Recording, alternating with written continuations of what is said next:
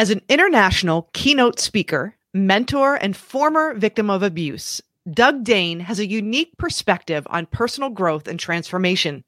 His personal experience has led him to develop a duplicable system to help others discover their true identity, let go of their past, and live a life of freedom. Doug's mission is to help people stop hiding and start living. And he believes that everyone has the potential to create a better life. You're going to want to stick around for today's episode. The following was recorded in front of a live studio audience at the Studio 21 Podcast Cafe. This is the United Podcast Network. Welcome to Rat Race Reboot. I'm your host, Laura Noel. And as a certified coach and former 27 year military leader, each week I provide bite sized mindset pivots that will help you reset your mind, reawaken your spirit, and regain your control. All right. Welcome, everybody, to the show, to Rat Race Reboot. I am so excited to introduce to you Doug Dane. Doug, welcome to the show. I love, thank you. I love the name of the show.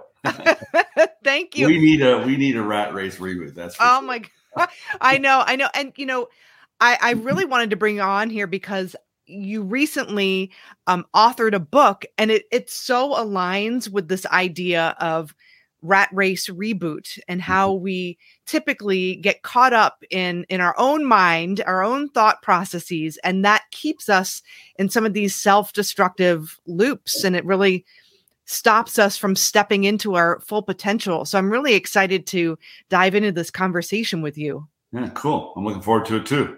Yeah well you know you had just recently authored a book mistaken identity Yep. and um I, I just wanted to talk a little bit about first before we get into that a little bit about you your background how you got to this point in your journey and then we'll dive into your book Well, I'll try to be I'll try to be brief. It's that's to be ten shows itself. Uh, real Coles Notes. Uh, uh, given up as an infant when I was born to foster care. Six months later, dropped into a an adoptive family, violent and brutal alcoholics. Uh, first 13 years of my life, a lot of abuse, physical abuse, emotional abuse, witnessing violence.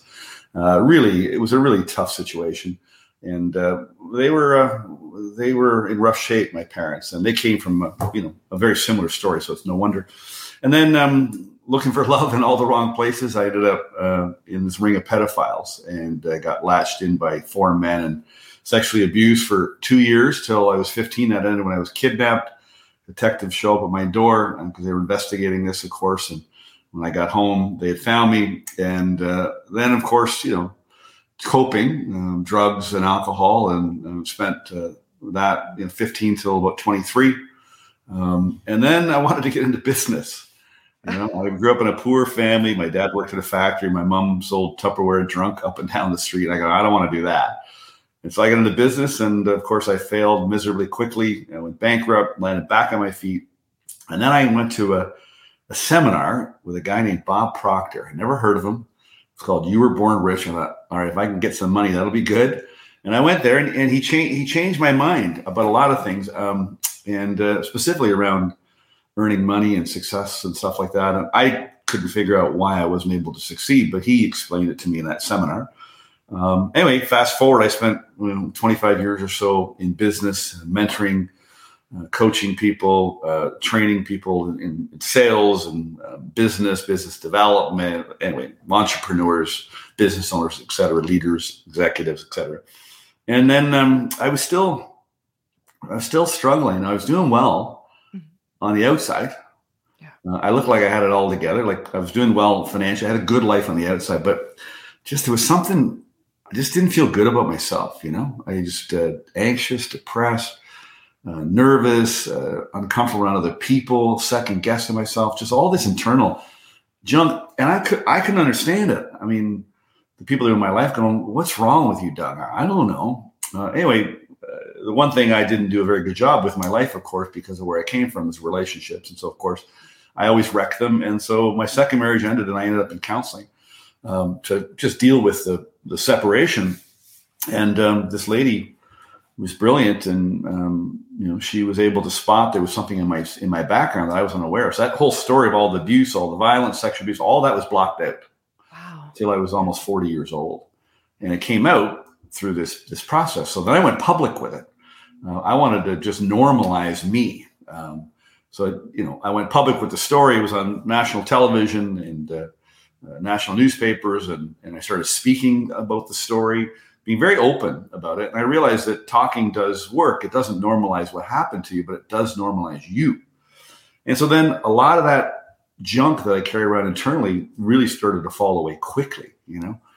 Um, but then there was still there was still some residue left over, still some things going on, and um, I was then trying to really pursue a bigger goals. So in 2014, I met Bob Proctor again, and I got into the uh, the business of personal development industry, coaching uh, people, and then I ran his coaching division for eight years. He passed about a year ago, and um, I discovered things I didn't know. Uh, I did not know that I was gifted by God with something called my mind, and I have the absolute, I can have the ability to control and direct it to whatever ends I want. I didn't know that. And I also didn't know that it was controlling my brain and my nervous system. And I wasn't thinking very well, and I wasn't feeling very well physically, you know. So I discovered that, and then um, that kind of brought me to to here. Well, those eight years of working with people, the other thing I did not know is um, how our opinion of ourself, our self image, what I call their mistaken identity, uh, how it runs your life. And that's what inspired the book. Because I was talking to thousands of people, and they're all, every like people are struggling to get ahead in life, you know, and they know they could be doing better, and, and, and they give themselves a hard time. And they wonder, like me, what the hell's wrong with them? Uh, and then there's a big percentage of the population that are suffering uh, with emotional challenge because of their their story as a kid. Some are very unaware, like I was. Um, some are aware, but you know the current model and system for dealing with it, doesn't work. Uh, Yeah. It's only it's only getting worse, and um, uh, very few people understand that um, it's their opinion of themselves that they inherited that is really running the show. You'll never get ahead, and you'll never let go of this story until you can see and understand your mistaken identity, what it is, and how to let it go. And then you're then you be like I tell people, don't try to fix yourself. Just try to be yourself. And you're not you can't be yourself if you're locked into this victim mentality or this mistaken identity like I was. So that's the Oh my of the book. gosh. Yeah, I, you know, it's interesting, and I, I definitely, I, there's so much we could talk about here.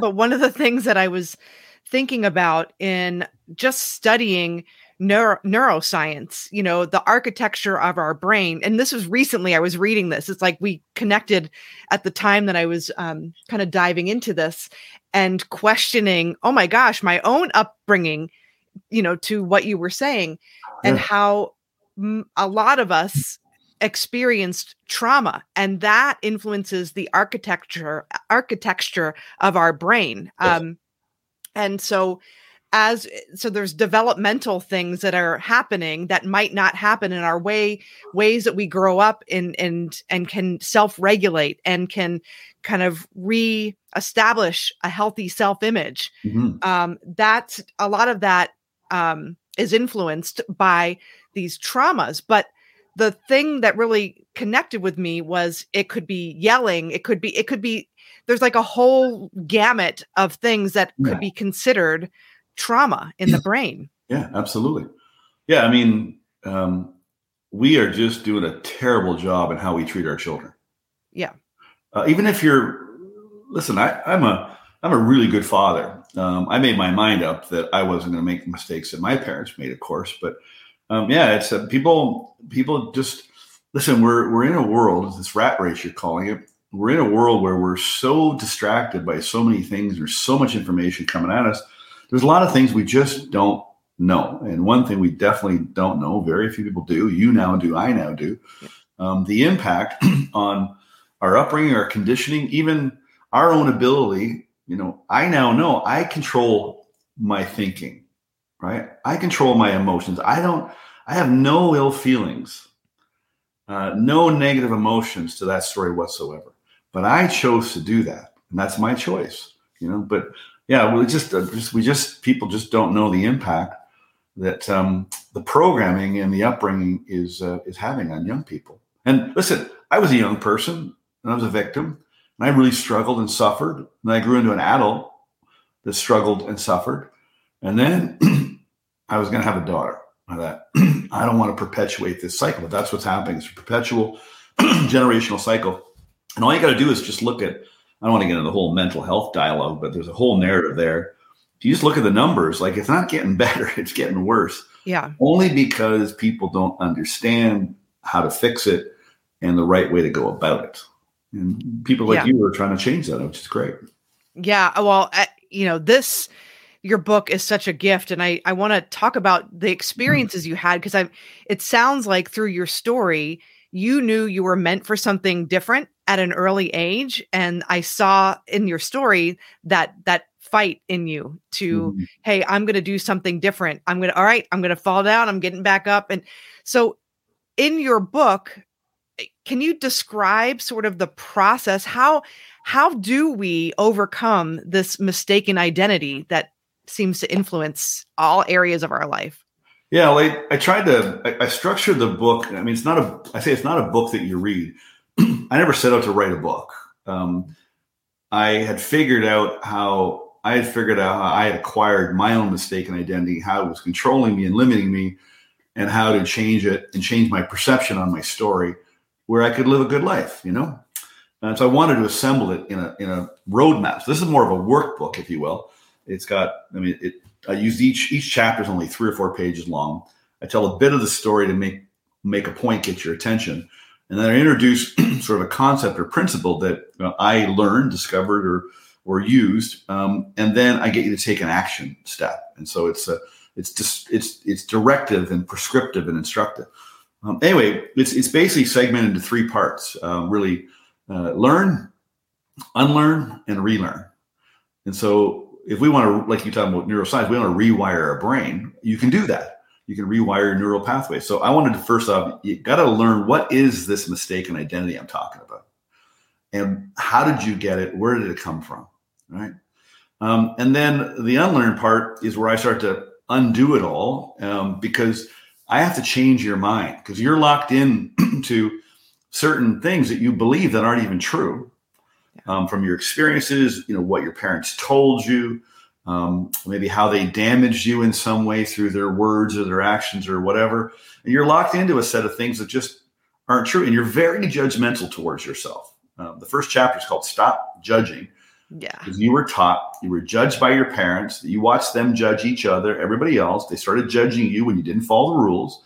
And then you took over, and you started judging yourself, and you've been living that way your whole life to some degree or another. For most people, a lot of cases, fairly severe. So then I, in the second part, I got to change your mind.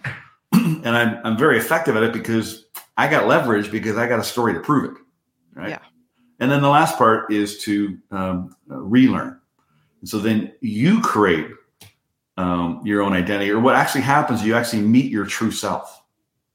Mm. And then I talk about just being yourself and the ways to let go of two really big forces, actually, three major forces that are working against us right now.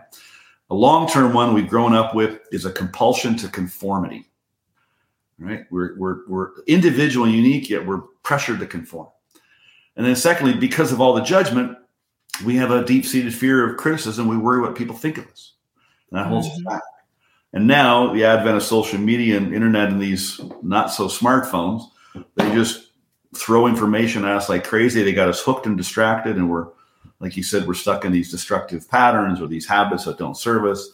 And um, so the last half of the book is to change the change the direction and the way that you operate.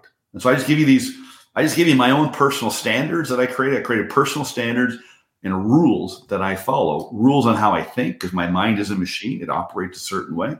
And I'm the operator and I better use it right. And so that's the basis of the book. So there's mindset in there, teaching how to direct your brain, your nervous system, your actions, your health, your feelings. That's the idea. I- love it. I, you know, I was just kind of taking some notes as you were talking about uh, that compulsion to conformity. That really sticks with me, and it's, you know, it's as if, and I, I know I, I fell into this too, um, of conforming to other people's standards and feeling trapped and feeling like you had described before, like, oh my gosh, there's what's wrong with me? There's something something doesn't feel right, but I can't put my finger on it. Yeah. Um, yeah. to know what's wrong with you? yeah. So I, we all, I shouldn't say all, but most Yeah. people go, "What's wrong with me?" Because your parents are going, "Laura, what the hell's wrong with you? Why did you do that?" Right? Mhm. And so, because we grew up with judgment, we've been living our whole life. What's wrong with me? And we make mistakes. What's wrong with me? Uh, we don't just look at the mistake as a course correction. We think, you know, if we fail, we're a failure. What's wrong with me? What's wrong with me? Well, I discovered I never got an answer because there's nothing wrong with me. The question we should be asking is not what's wrong with me. what is wrong with what I believe? Mm. What is wrong with who or what I'm following?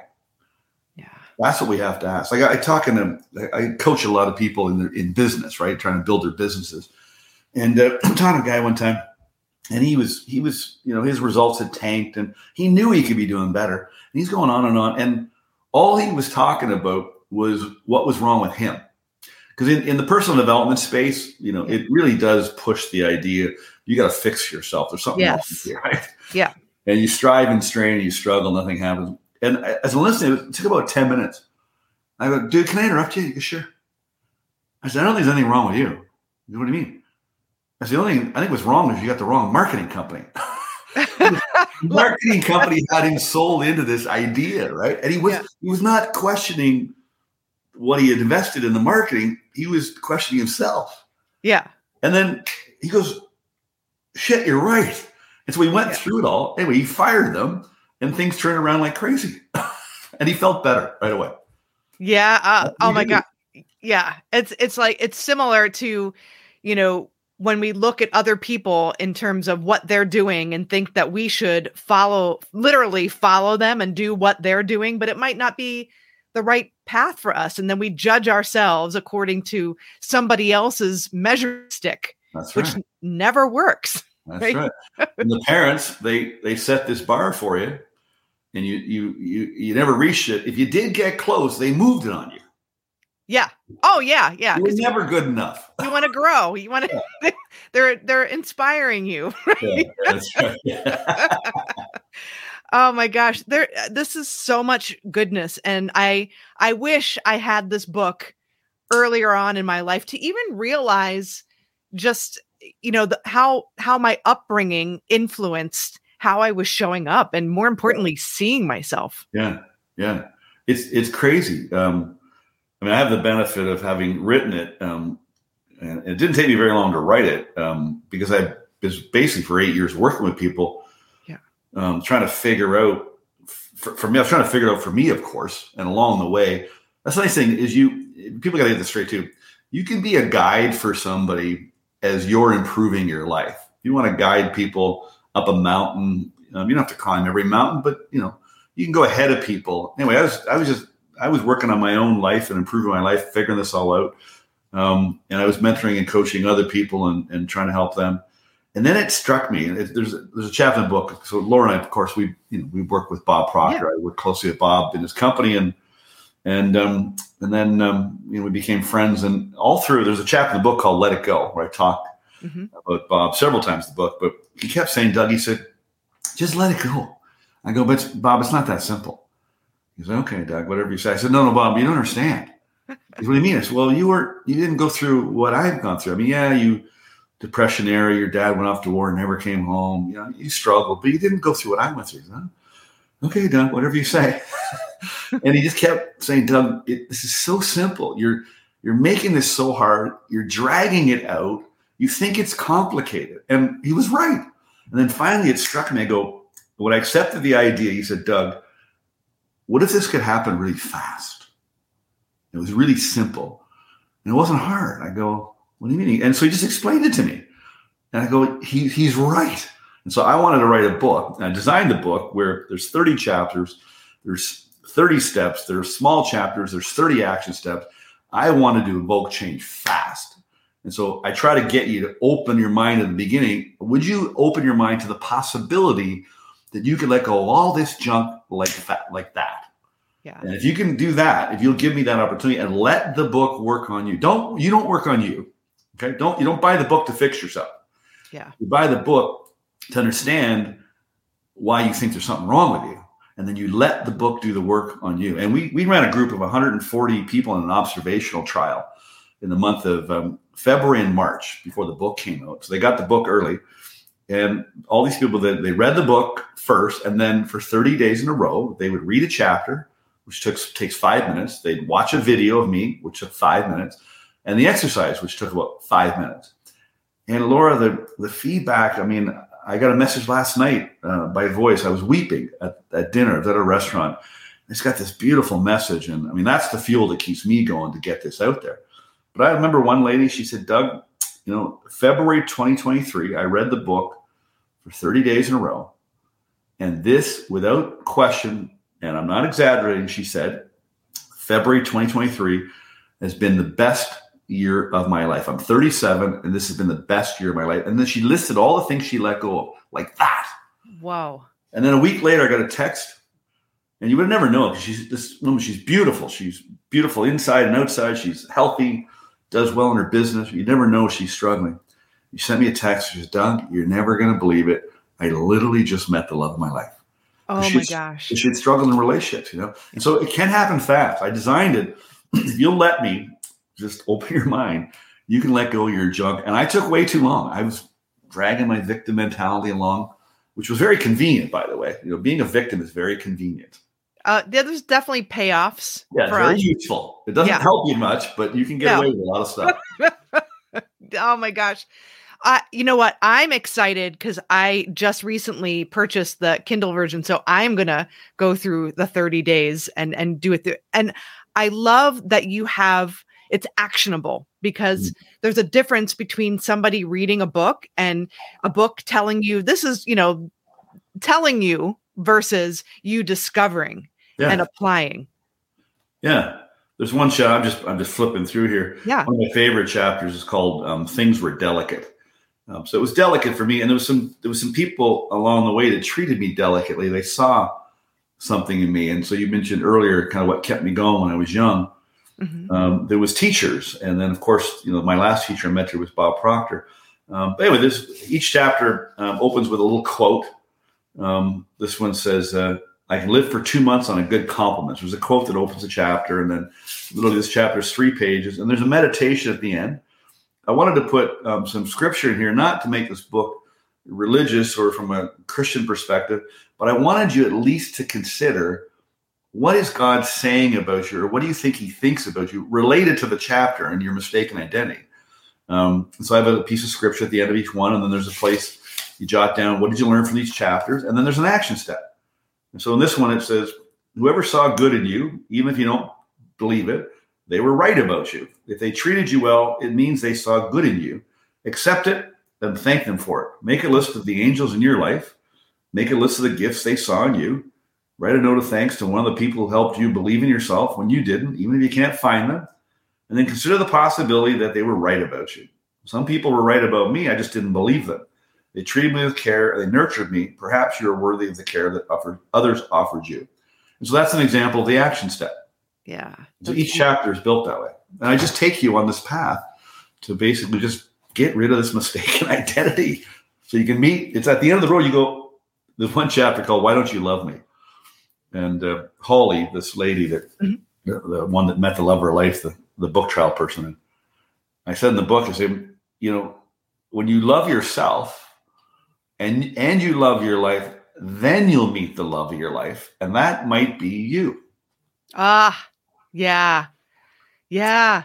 You being the first love of your life, yeah. so important. Yeah, totally and it sets the tone for everything else you attract into Absolutely. your life and allow into your life. Yeah. yeah. It's no wonder you don't love yourself because you have this view on yourself. I mean, you have such a lousy attitude towards yourself. Yeah. How the hell are you going to love yourself when you treat yourself so lousy? But the reason you treat yourself so lousy is not your fault. Yeah. It's just stuff you picked up when you were young and you bought into it hook, line, and sinker. You never questioned the adults. But you yeah. did. You didn't know it. You were little. Do you remember little when you were little? You started to fight back, Laura.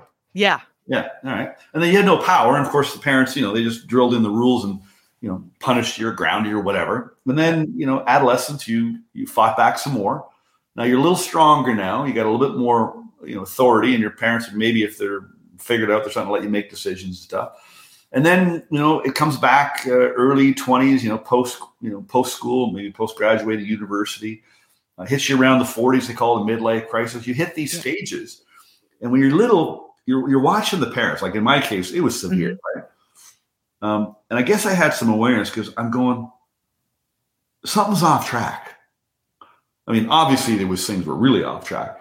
Yeah. You, you question the attitude. You go, you, like you feel like something's off track, but you don't know what the right track is when you're young. But you, you know something's off track, and you question in your mind the adults. But what ends up happening is you're programmed to question yourself. You were on track the whole friggin' time. It's the yeah. parents that were off track, but you didn't know that. And then you just grow up. Well, what the hell's wrong with me?